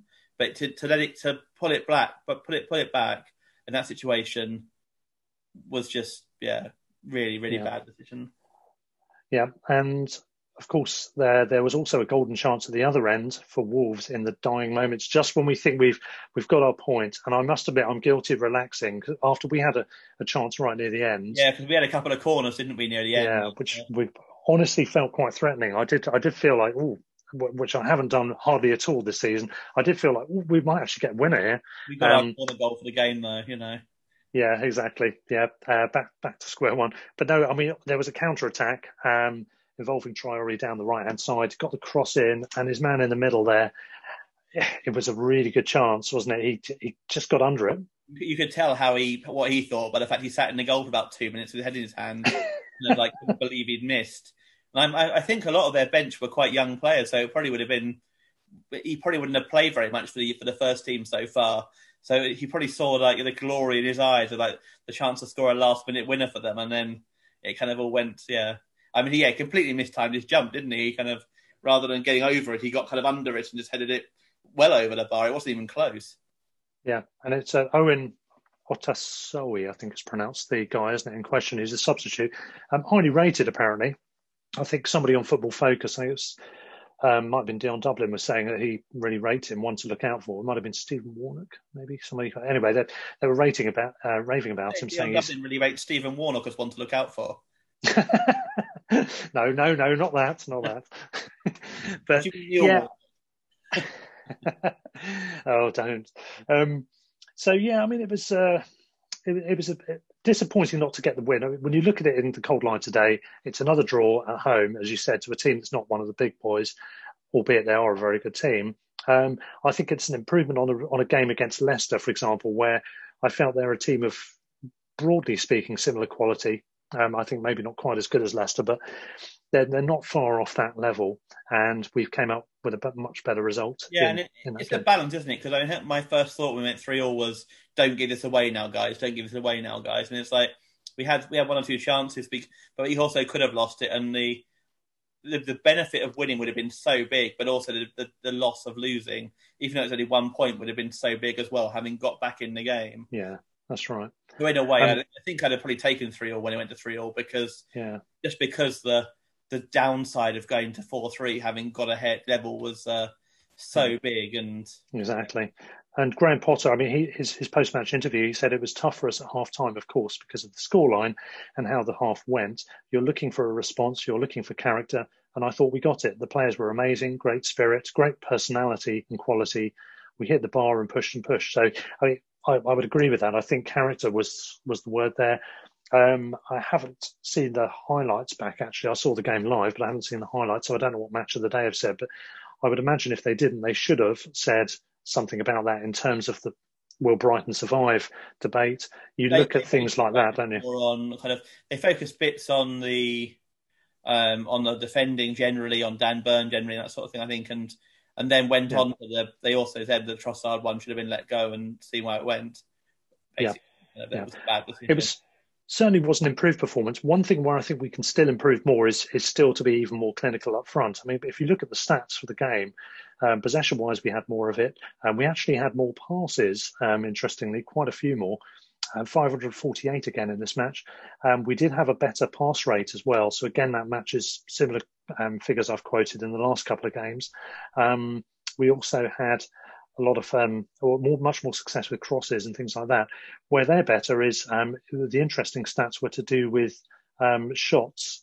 We had more shots in the box, and subsequently we had more block shots as well. Um, but they had, um, I think we had three dangerous chances. We scored them. They had two dangerous chances, and they scored three goals. Obviously, that's I presume they account for the uh, the own goal in that, I suppose, um, or maybe the, even the first goal not being as as much of a threat. I'm not sure, but the stats there just tell you that one thing Wolves are very good at is putting away chances, with the exception of that one at the end, thankfully.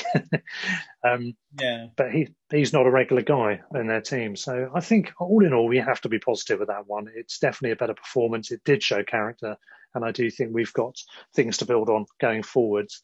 Um, but yeah, we I do agree. Need. The move was very different than if we'd drawn one all with them. I think probably in, in a lot of ways. Yeah. You know, if we'd just drawn one all in a pretty ordinary game, or whoever took the lead, it probably would have been a lot more focused on. We hadn't won at home again. Whereas the fact that we came back from three one down, focused it, turned it around a lot, and kind of focused it on, you know, kind of like oh, we were you know, the positives of it in a way, which Yeah. maybe let Potter off the hook a little bit, but also maybe actually makes the mood around the you know the team a bit better as well. So it's probably a good thing. Yeah. The fight back, the goals scored, those things are definite positives. Yeah, we and showed massive fight second half, which is something we haven't really she- seen yeah, in a lot of games. You know, Arsenal, we didn't really show that much fight Hmm. at all, especially once we were one 0 down. We looked like we were pretty much resigned to it. Whereas in that game, two goals down, we showed a lot of kind of battle and fight. yeah, and Yes. hunger too, which is argue good. that the second, the, the, the nature of second goal basically kind of changed the Hmm. game massively because a kind of undid any Wolves half-time team talk and b Yeah. gave us real impetus. And from there, we didn't really kind of. I was saying, Traore, I think, was their only threat second half. It was. Yeah. It wasn't really anything else. They didn't. None of their attacking players really offered anything else except for him. It was just him uh, on the break or and us trying to push forward for another goal. And you know, I thought Hmm. we, you know, we, on another day we could have won that game, but on another day we could have, we could easily have lost. it, You know, and and and seeing Maupay score another goal and seeing Connolly looking confident and scoring, seeing Zeqiri having a, a, a pretty bright half, I think all those things will not only Trossard have a bright game. and, and I Trossard, yeah, the biggest things. He is probably our most attack, uh, know, talented attacker of the lot. I think probably of all of them. And he Yeah. gets the Belgian squad, which frankly has a ridiculous amount of attacking players in it, quality in terms of quality. So he, I think he's arguably our best attacking player. If he can get back into full form to provision, providing players, you know, we then Yeah. yeah. it could be hopefully even if we miss some, we should be able to score some as well. yeah, Yeah. absolutely. And and he lost his way after his, especially Yeah. after that United game where he hit the post about four times. Yeah, I mean, he, he makes a big difference when he's on form, doesn't he? And a lot of what we did prior to, to this season when he was when he was in good form. And I do think seeing those players doing well, not only is it inspiring confidence for them individually, but also collectively as a team, and also the whole thing about competition for places as well. You're thinking, hang on, this security guy's doing all right, right? We have to buck ourselves up now. Yeah. That will hopefully help as well. The, the final point for me on this on the match is. Um, for me, our position is both slightly strengthened and slightly weakened in the same weekend round of results, bizarrely. On the one hand, it's strengthened over the bottom two, which is obviously a good thing. Sheffield United lost yet again to Palace, still on two points from, I think, 17 games now, which is unbelievably bad. And West Brom got thrashed. So, the goal difference wise, and obviously the one point gain as well, has strengthened our position over them. Where it slightly weakened it, of course, is that um, we dropped points again. We the average points wise, we're now closer to to Fulham. Fulham have um, now two games in hand. They're not easy games, I know. Um, the Burnley match got postponed. Their their away game They've got to uh, win and draw two away games to get ahead of us. Yeah, yeah. So- So I'm not too worried about that. Yeah, I I think it's just important to keep points coming on the board at the moment, to keep the spirits up. And if we do those two things together, make signings we need to in the summer, then we can we can have a good second half. One more positive as well. I thought Lallana played decently for the 20, 25 minutes he was on, and also Yeah. fit again as well, which is a bonus. Um, Yeah. So I would, hold him back for Man City and not play him, but then play him at Leeds and play him further forward. I think we're going to get chanced at Leeds. They'll leave themselves quite open, and I think Lallana's quality on the ball will make a difference. Yeah, it's good to see in a way that Leeds got comfortably beaten. It, just in case they do get dragged in, Yeah, Newcastle I, got I know, beaten heavily. They will get dragged in now, but I also know that they're Hmm. they're far from being unbeatable. I mean, they, Yeah. they vary from winning five 0 one week to losing five 0 the next, and they're, they're yeah they're completely random. So it's far from an unwinnable game. That is, I definitely think we've got a good chance at Leeds. Yeah, so I, and would, I wouldn't play reserve team at Man City, but I would play I would play players maybe who were less like you know say decent, and again maybe the benefit of our squad being you know reasonably yeah, you know, flexible. absolutely. And we, we also gained a point on Newcastle, who got heavily beaten, and Arsenal thankfully did keep that winning run going that they uh, well benefited from against us. Um, that they got on the uh, score sheet again comfortably Yeah, in their last match. The point's been made that this Arsenal team have beaten Chelsea 3 0, um, West Brom 4 0, and our reserves 1 0. So, or not Hmm. our reserves, but certainly a kind of, you know, second string, certainly for a lot of them. So it's, it's an interesting one, you know, kind of quite a brand, what we, most people thought was quite a weird team selection, only 1 0. So it's, it's an interesting one, you know. It, it shows we're not as bad as, and also backs up the whole that we're, we you know, our reserves are probably equally you know, quite close to our first team in a way. There's there's not a lot of difference in that sense. Yeah. One other point to make from the weekend games as well, um, in general, uh, Zaha getting away with one again. I don't know if you've seen this. He's got a habit of, as well as getting wound up, as we know, of raising his hands to people's faces. He's got away with this at least once, I think twice before.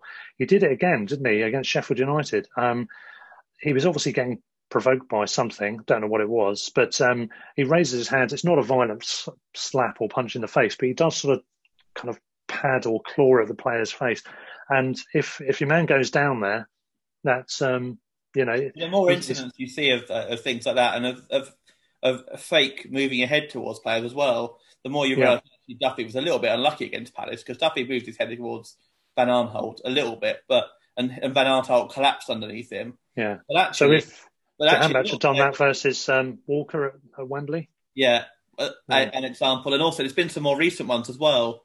There was someone quite recently in one of our games who did that. Was it? Was it the Palace guy Mitchell who did it against um, Yeah. Lampard or something like that? And there was another one I think more recently from us as well, Hmm. where a player moved his head, and it's like I thought the rule was if you move your head towards someone, you're off. Even if you don't head, even if you don't actually touch them, it's kind of like that's the, Yeah. it's, it's the attempt at headbutting someone. But again, it, he he came in for praise on um, on the uh, match of the day for uh, the fact he didn't go down. But then you think, well, um, Yeah, I again, mean- if he's if nothing comes of it, he might get praised as much as he wants. But his teammates will probably think, well, you know, next time just go down, and the manager will probably say, Yeah.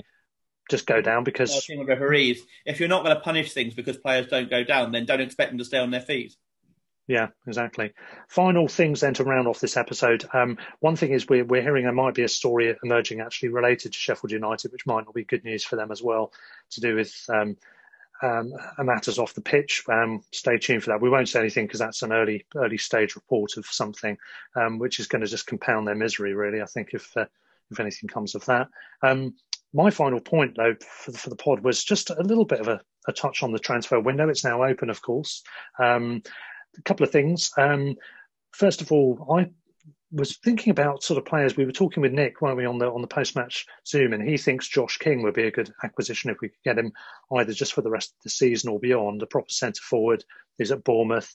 Um, he, I think he said for some reason he wants to play. He thinks he can play Champions League um, football, but um, that's not going to happen. Whether joining United a couple of January two years ago, Yeah. maybe it was, or a year ago, which was curious in its own right, wasn't it? I mean, that didn't make sense at the time for I me, but. Last year. Was when they signed um, uh, what's his name instead, uh, the Ighalo. Yeah, yeah. They were basically trying to sign any forward who could play for them, so they they went they they went. The King wasn't able. They would Bournemouth refused to let him go, so they went for Ighalo instead. Yeah, yeah, I mean, like, and um, if United were after him a year ago, you'd understand why you'd reckon he might get. yeah, I don't know. But. I mean, he might be a good option. Whether or not he he falls foul of the no dickheads policy, I don't know. We were talking about no dickheads on the. I think he's he's just got ambition, I suppose you could argue. Yeah. But I mean, I've, I'd be delighted to see Josh King here. I don't think it will happen. I, I think Nick said Yeah. it happen as well, didn't he? So, I've got no idea either way about what he's like. But um, no, it's quite funny. We were talking about that, and um, Nick was saying, you know, we, we're almost too many nice guys, and we come up against a team of dickheads. I did have a couple of teams in mind when he said that. Is Boulaye Dia, but yeah, I think it's become it's, it's past happening now. He's second or third top scorer in France, and he was linked in the summer. Um, I don't really know that. I've seen bits, clips of it, but I don't really know a lot about him. But he sounds like he's like the sort of player we need. You know, got pace, got strength up front. He's and he's got goals in France this summer, this season. Yeah, he I mean, he might be the best option. I think. I mean, we've, we've Well, he- mentioned Ivan Toney is unlikely to. link with him, and he yeah. It sounds like Yeah. Enrique's going to somewhere else now. He's not on the list. It sounds like he's Yeah. There's other clubs overseas interested in him, so he's probably going overseas. Yeah, another another player obviously we would like is Ivan Toney, but that's that's not realistic. The other one I mentioned actually on the chat the other day uh, with with the guys was um, Cauley Woodrow, who who who's always been a championship jobbing kind of striker from my perception. Haven't ever really been particularly impressed with him until the last couple of years. He's really his star really has been rising. He's looking more and more accomplished and more confident in the role. He is a centre forward. He can move around a bit. He's got good movement. I think he understands positional sense is good. He understands the game in that regard pretty well. He's doing really well with Barnsley. They're top half pushing for the playoffs now, um, which is uh, fantastic work for them. Um, likable club, I think, on the whole. So pleased to see them doing well. But there is talk that he's maybe ready to make not only a step up to a, a much more um, proactive championship club.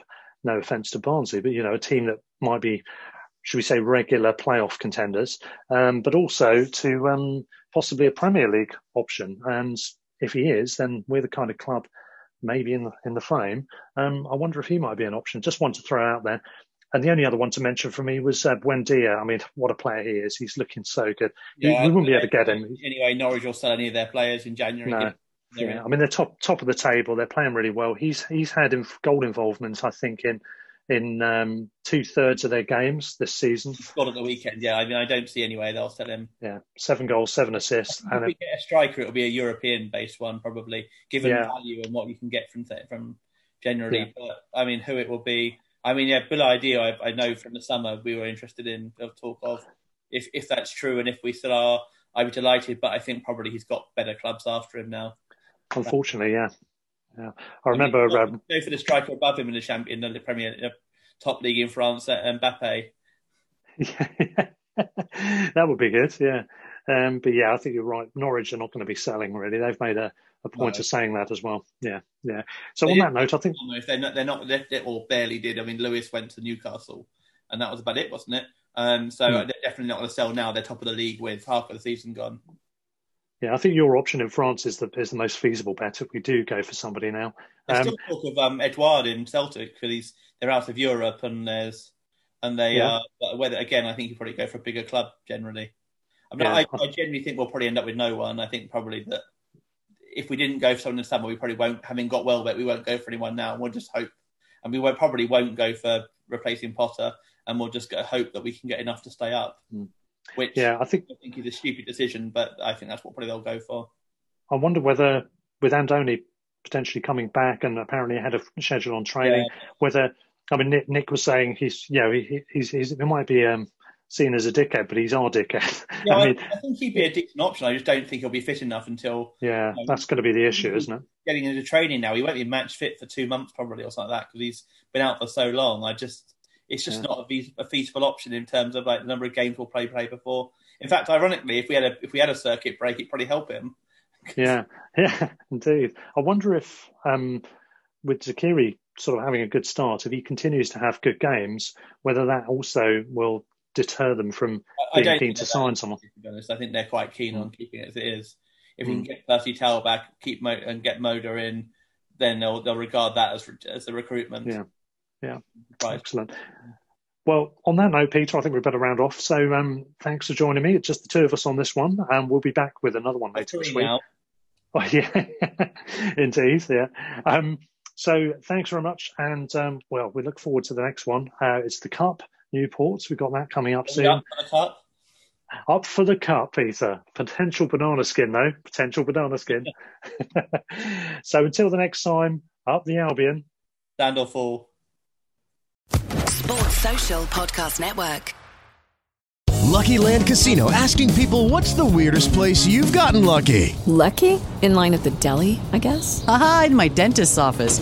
More than once, actually. Do I have to say? Yes, you do. In the car before my kids' PTA meeting. Really? Yes. Excuse me, what's the weirdest place you've gotten lucky? I never win and tell. Well, there you have it. You can get lucky anywhere playing at LuckyLandSlots.com. Play for free right now. Are you feeling lucky? No purchase necessary. Void where prohibited by law. 18 plus. Terms and conditions apply. See website for details.